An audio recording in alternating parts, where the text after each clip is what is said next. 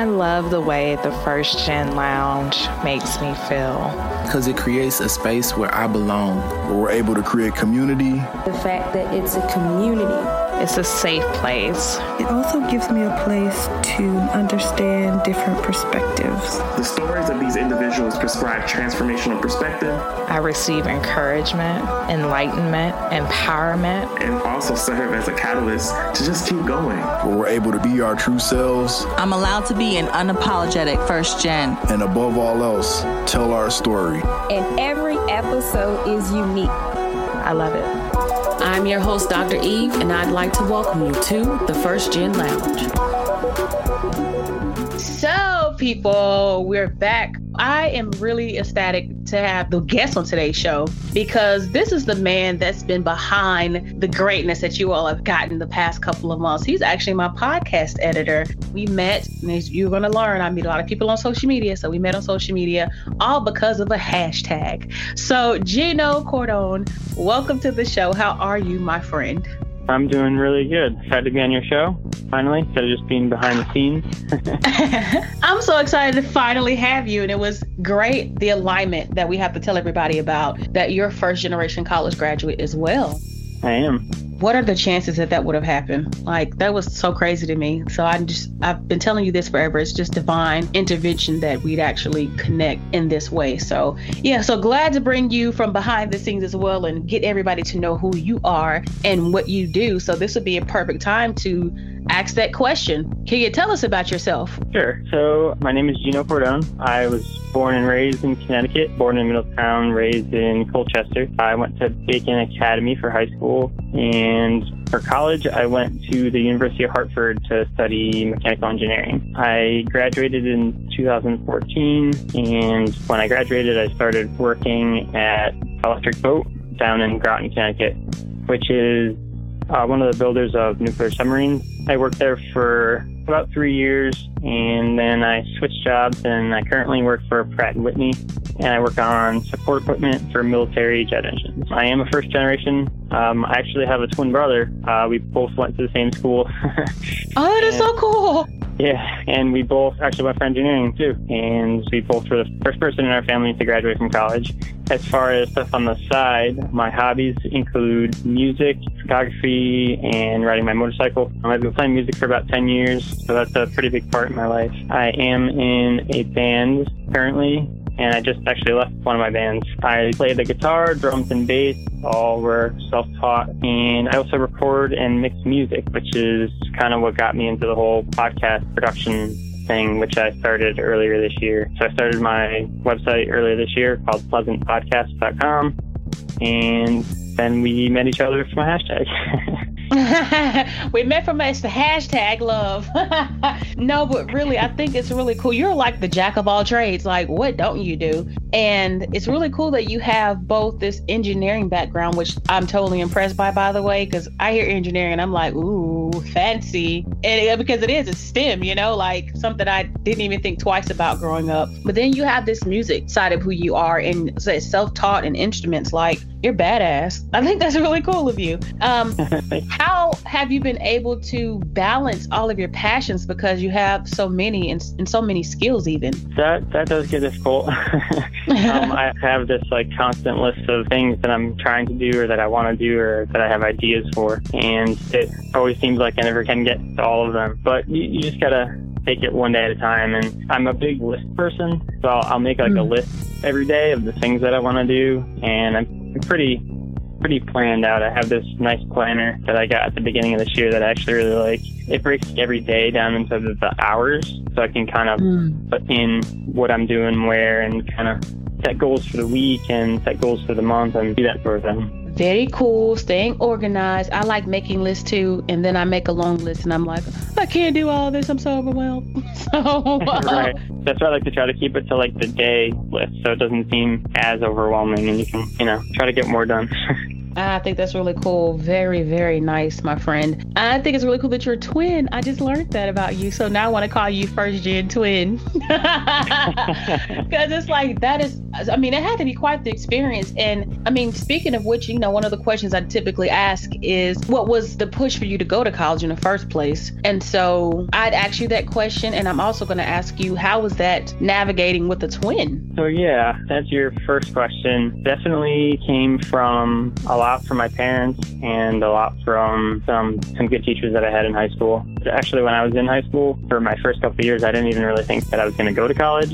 It wasn't really something that had interested me, and I really just didn't know anything about it, and I didn't know what was offered. But having my brother, that I think may have helped too, because we kind of could talk about, you know, like what we were going to do. And really what got me into engineering was in high school, I was in this shop class that I really enjoyed, and that was like, you know, working machines and doing milling and lathing and welding and stuff, and I really liked that kind of thing. And my shop teacher told me one day, he said like that I was too smart for this and I had to maybe go like towards engineering or something, because as an engineering you can kind of, you still have that technical aspect, but you know, it's not like you gotta get dirty all day long, and it's a sustainable career, I guess. So I kind of listened to him and to my parents and kind of just went for it, and I really didn't put too much thought into like where I was going or anything like that. Kind of just decided one day, and like the University of Hartford gave this kind of deal for having a sibling go at the same time. So my dad was like, "Yep, that's where you're going." That's where we ended up. Ain't nothing wrong with that though, and I mean a discount's always great, especially with education because it's so expensive these days. One thing I also didn't realize was that the University of Hartford is a private school, and I kind of thought at first that private schools were too expensive, and you know, because you see the sticker price. But really, when we got down to like the numbers of it, the University of Hartford was almost the same price as one of the Connecticut state schools. And if I weren't to apply because they had a free application, I would have never found that out, and we would have never realized that they have the ability to give you more grants and more help and that sort of thing. Wow. Very, very cool to know. So there are advantages to staying in state as well. You would say that? Yes, that too. That definitely helped because we were in state in Connecticut. I love that. I love that a lot. So let's think about the fast forward to graduation, you know, because you clearly were successful in school. You graduated, you know, I'm pretty sure you landed a pretty awesome job. I mean, looking at the work that you've done, I'm like, that's really cool to me, like very fascinating. But yeah, now you're a graduate and you're on your own. What right after school was life like for you? You know, this first generation graduate, you've got this degree in hand, the world is yours. Yeah, so it was definitely exciting and also nerve-wracking at the same time, because I was excited to, you know, start in the working world and do something that I thought would be interesting for me. I wanted to do something, you know, that was interesting to me. At the same time, it was kind of like you go on an interview and you can never really get what the job fully is just from an interview. You just get what somebody tries to tell you. So I was kind of nervous as to picking a job that I was going to be happy with, because it was a pretty big decision. And I was fortunate enough to, when I entered the job market, it was actually a pretty good job market, especially for my field. So I interviewed at a couple of different companies and different industries. And I ended up going with Electric Boat because they weren't too far from home. And it was something that interested me. You know, at the time, it seems pretty cool, nuclear submarines.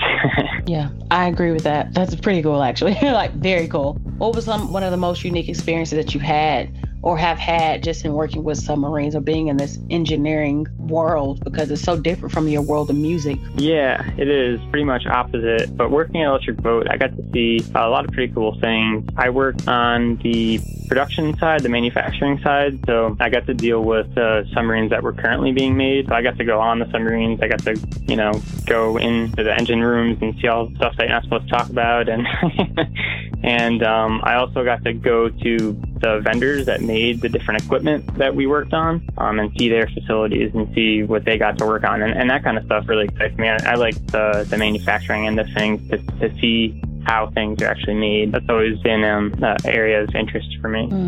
I love that. So switching a little bit into your music, when did that come about? In high school, I started playing music. Before that, I was big into cars, you know, all kinds of cars and stuff. And then there was a point in high school where I kind of just like switched And I started really getting into music, and I started actually listening to music and getting favorite bands. And I had this old guitar that, you know, like one of those mail order catalog guitars that me and my brother had gotten like for Christmas or something like that. And we never really learned how to play it. And actually the whole thing was kind of an accident. I was online one day and I figured out that there was this website that taught you how to play guitar with what's called Tapture, which basically is just a numbering system. So you don't need to be able to read music in order to learn how to play a song. And once I figured that out, I was like, oh, well, that's easy. I can count. Like, I should be able to play this guitar. And I just got really into it for basically ever since then, to where I would get songs that I liked and I would figure out how to play them. And that eventually spiraled into writing my own songs and playing music with my brother, who also plays, and getting into bands and recording music. And basically that never stopped evolving, and I've always tried to learn as much as I can about it and to try to do as many different things as I could within music, because I guess I am kind of a do-it-yourself kind of person, where I like to do everything myself, and I like to know how to do everything just to have that capability. Definitely nothing wrong with it. And I think it's cool how fascinated you are with learning and being interested in many things and things that you could do with your hands. So like just a hand and mind person, how you are able to maneuver as an engineer and both as a musician, as an artist, things that require you to just kind of think outside of the box and be creative, but more than anything to produce. So I'm really fascinated to know that about you. Like, gosh, that would make sense why he would even be great at the podcast thing. For you, it's touch, it's music, it's love, it's production. I'm curious to know what, as a first generation college graduate, has kept you motivated to continue to press forward professionally and personally? Well, I guess I'll start in school, because engineering school was a little bit of a shock to me, because it was hard, and I wasn't used to that kind of workload and that kind of thing in high school. So I guess I kind of just take it one day at a time, like I had mentioned before. So like in school, my main focus was to pass all my classes and just try to graduate and to do as good as I could in those classes to get to the end goal of graduating. And then once I got a job, I wanted to get something that was interesting. So I guess it is that constant want to keep learning. So I got a job that I was interested in, and when I was in that job, I would, you know, volunteer for all the different things that I could do, because I always wanted to do different things and to work in different areas which they would let me. And when there was a trip to go somewhere, like I would be the first one with my hand up and say, yeah, I want to go on that trip, to travel. You know, I'd always want to just do, I guess, everything. I'm not really sure where that comes from, I guess. I don't know. Maybe just trying to prove to myself that I could do good and succeed. I like that you say that, proving it to yourself, though, because more than anything, that matters, you know, more than proving anything to someone else. So I like that thought a lot.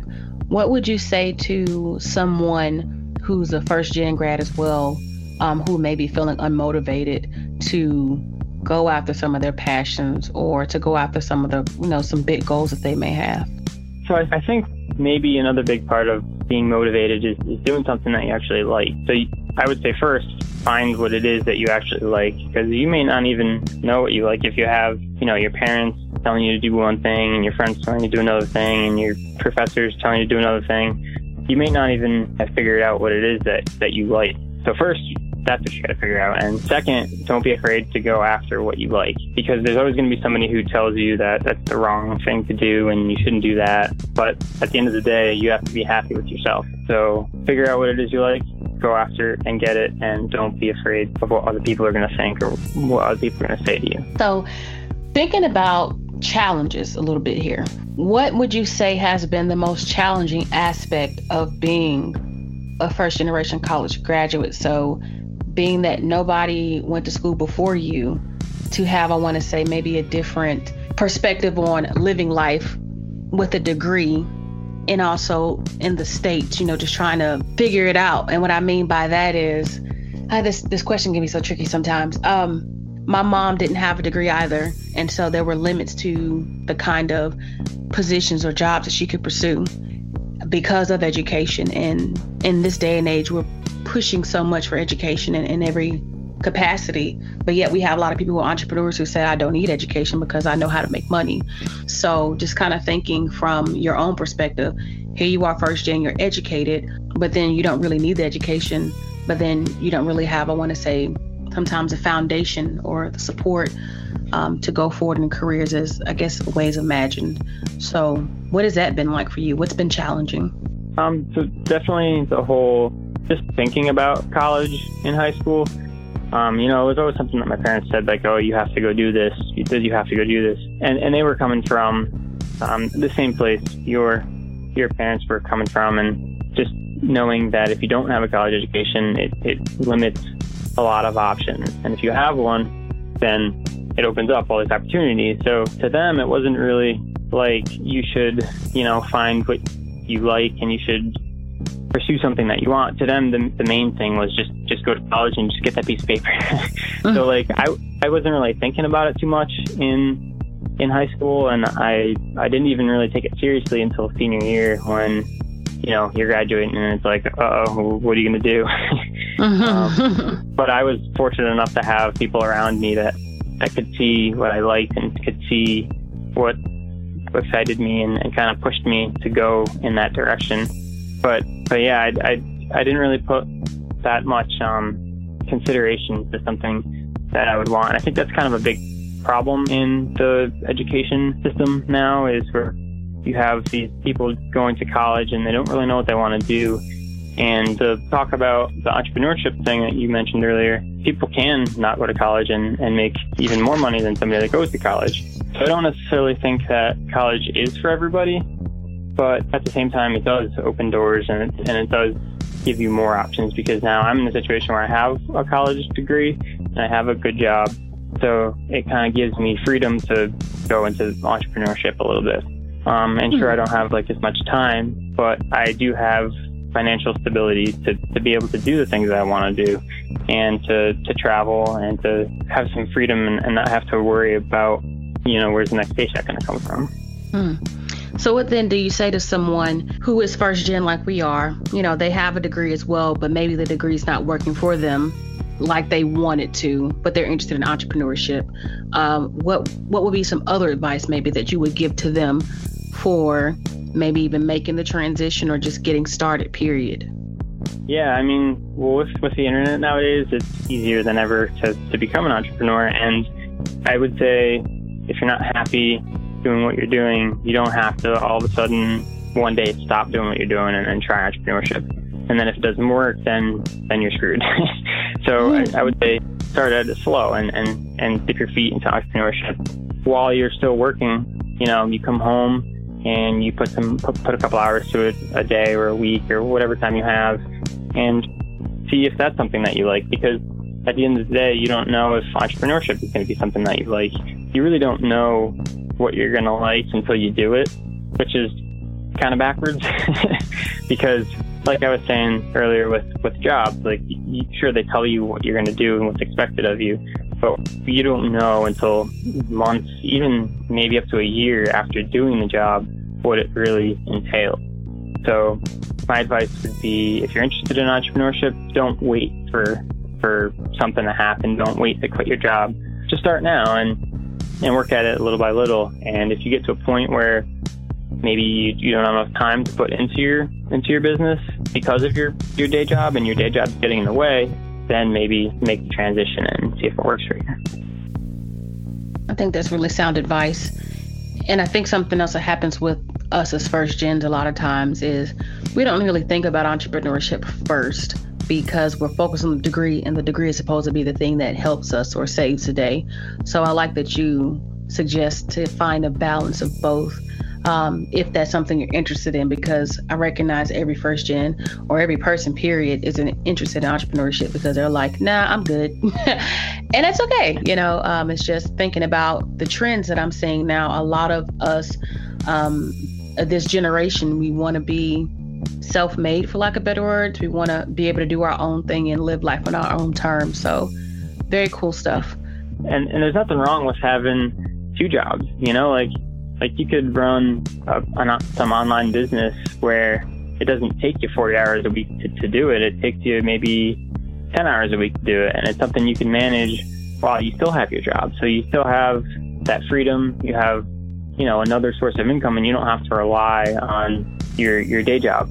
So if you get laid off, then, you know, it's not a big deal to you. You can go somewhere else and do something else. It's always good to diversify. And I guess I see that in the work industry now too, is where there's a lot of people who have a side thing, you know, they do something on the side. And I think that's only beneficial to you if you can do something else and you know, something, especially if it interests you, you know, because if it interests you, it comes to you naturally. Like for music for me and doing production and that kind of thing, it's not really like work to me. So like, I don't mind coming home and doing it because I like doing it. So mm-hmm. if you can find a way to monetize your hobbies, then it's basically not even work. What about the people who say that they don't even know, like they can't think of anything that they love enough to want to monetize? So they feel like they can't become entrepreneurs.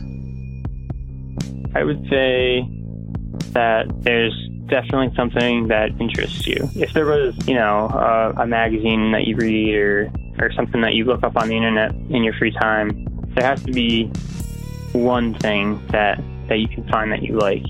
And nowadays, like, there's so many things online that people are selling and so many courses and so many podcasts that you could monetize and blogs, and there's a lot of options out there that I think some people don't realize, especially of different generations. For example, like when I told my father that I was doing this online podcast thing, first of all, he didn't even know what a podcast was, and second of all, he didn't even know like what I was doing or like how that was possible. There's a lot of things that are out there that maybe you might not realize that you can do if you like sports or soccer, for example. I'm sure there's people out there online that teach other people how to play soccer. And there's just so many opportunities out there that you kind of just have to be creative about it and don't think conventionally and think in the internet age, because the internet is a very powerful tool and you can reach as many people that are out there. And the good thing about that is you can find somebody out there that needs what you can provide. Very cool and very accurate, because the internet's the most powerful tool that we have these days. And I mean, it goes back to us. I was looking for a podcast editor and thought, hashtag podcast editor, and found you. So, I mean, and it's working, you know, and it's been great. So I love how, again, it's the opportunity that's there, and then to be able to put yourself out there more than anything. That's something that makes the difference. And the end of the day is not being fearful and just saying, I'm going to do this. Because had you been like, no, I don't think anybody would want this, I wouldn't have found you. So kudos to you, Gino, for putting yourself out there, friend. Want to talk a little bit about adversity. I want to know, how do you define adversity?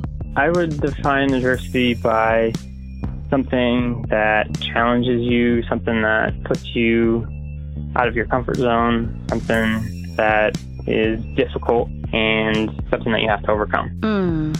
So now, what adversity have you faced, or has there been a time that you'd like to share with us, and how did you manage to overcome it? Sure. So when I first went into engineering school, basically your first semester, it's kind of just classes that aren't in your engineering discipline. So it wasn't too much of a change to me from high school, and it was pretty similar. But once I got into my real engineering classes, my whole outlook on how to take a class had to change. And the way I learned that was, my first real engineering class was static, and I failed that class the first time I took it. And so I took that kind of hard, and I was kind of thinking about if engineering was for me, or, you know, what I should do going forward, and I didn't want to have to graduate late and that sort of thing. So that was kind of a big setback at the time, but looking back, it was just something that I had to overcome. And that was kind of like my wake-up call to say, like, hey, you actually, you know, do need to put in a lot of time to study for an exam. And basically exams are your only grade, which I've never been a really good test taker. So like in high school, you could just do your homework and get by basically with passing grades. But in college, that didn't work.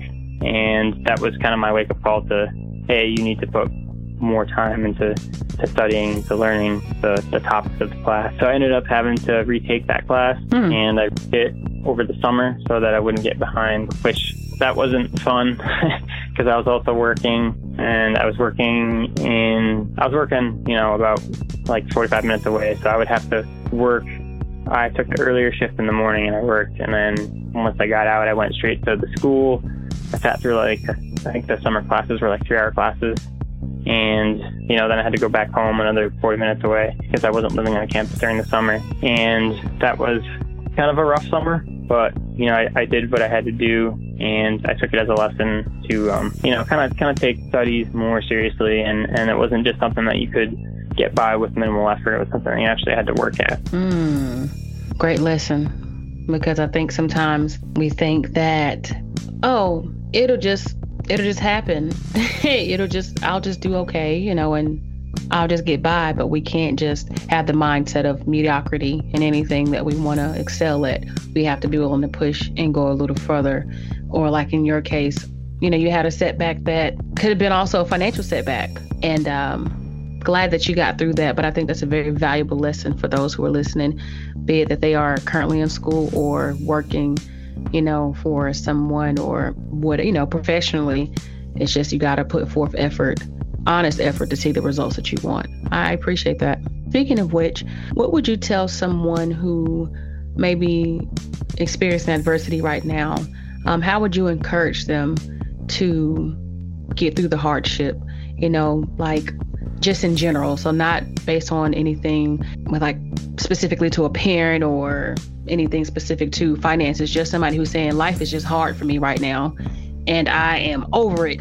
What would you say to them? I would say that when you're in a situation like that, you kind of have to take a step back from your situation and give yourself a perspective of, how other people are, because at the end of the day, there's always somebody out there that has it harder than you. And no matter how hard you think you have it, there's somebody out there that's worse off, and there's somebody out there that is continuing to go forward. So, for example, when I failed my class, I failed the class, but at the end of the day, I'm going to a college to get an engineering degree so that I can get, a good paying job. And it's there's way worse things that can happen than failing a class. And I kind of take it like that when I have something that happens to me that, I don't like, or, I think I'm having a hard time. I try to put it in perspective of other people and even other countries. I mean, for example, there's third world countries out there where people don't even have the opportunity to get an education, and, they're trying to just survive out there getting food. And when we're, sitting here driving to the grocery store, getting food, that's already made for us in some cases. And you kind of just have to take a step back and realize that other people have it a lot harder than what you do. And that kind of lifts your morale a little bit and makes you thankful for what you have. Love that. Gratitude. I was talking about that the other day. Gratitude is everything. So I love that a lot.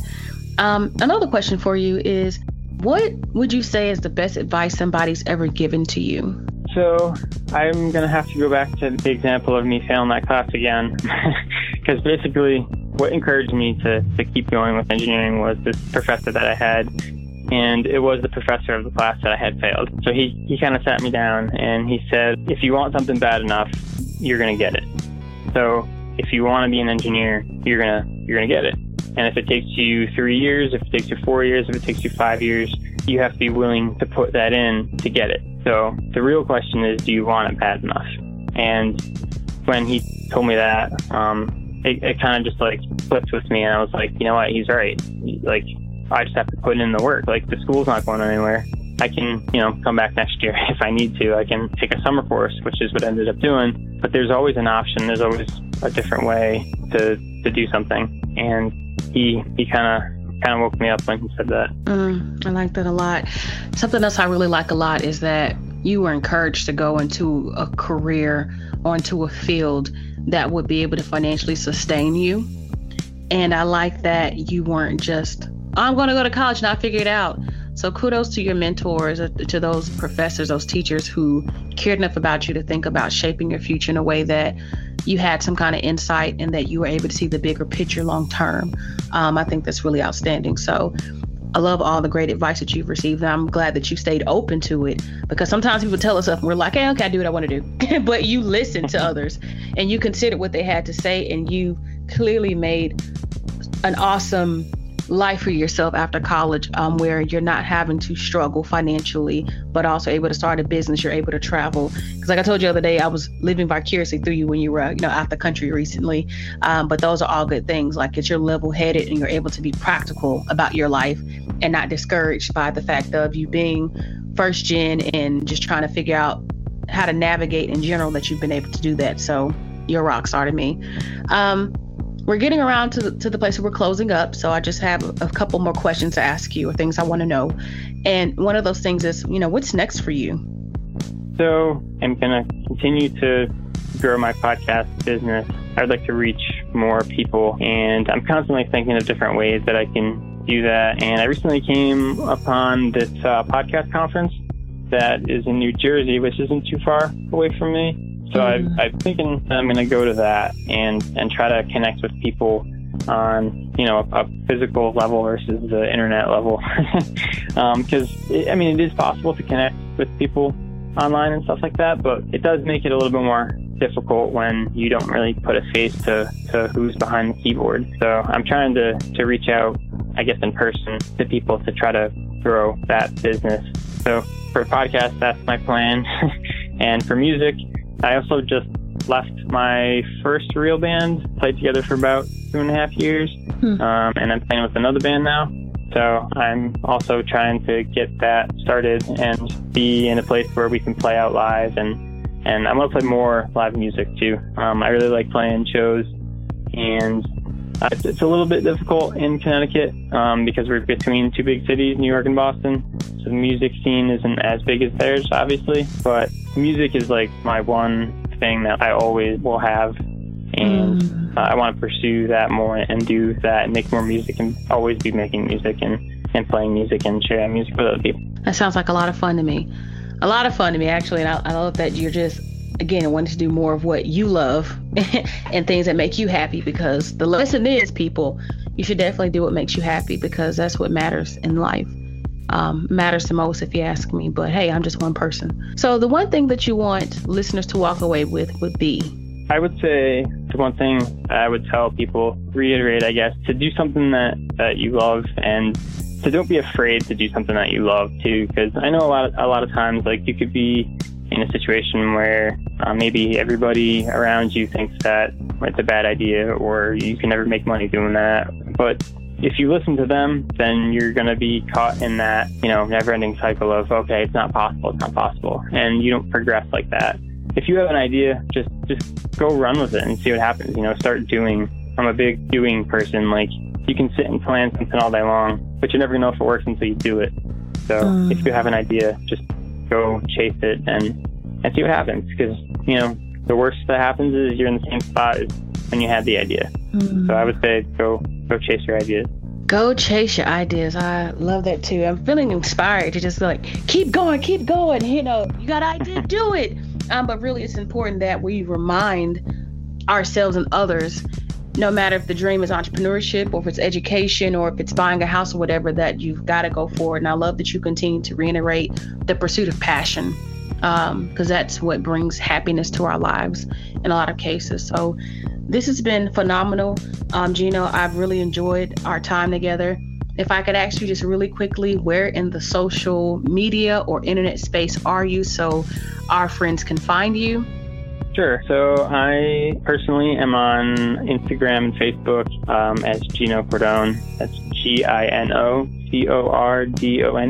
So feel free to reach out. And also my business, Pleasant Podcasts, has a website, pleasantpodcasts.com. And that's podcast with an S. So feel free to jump on there if you have a podcast that maybe needs some editing, or if you just need some podcast advice.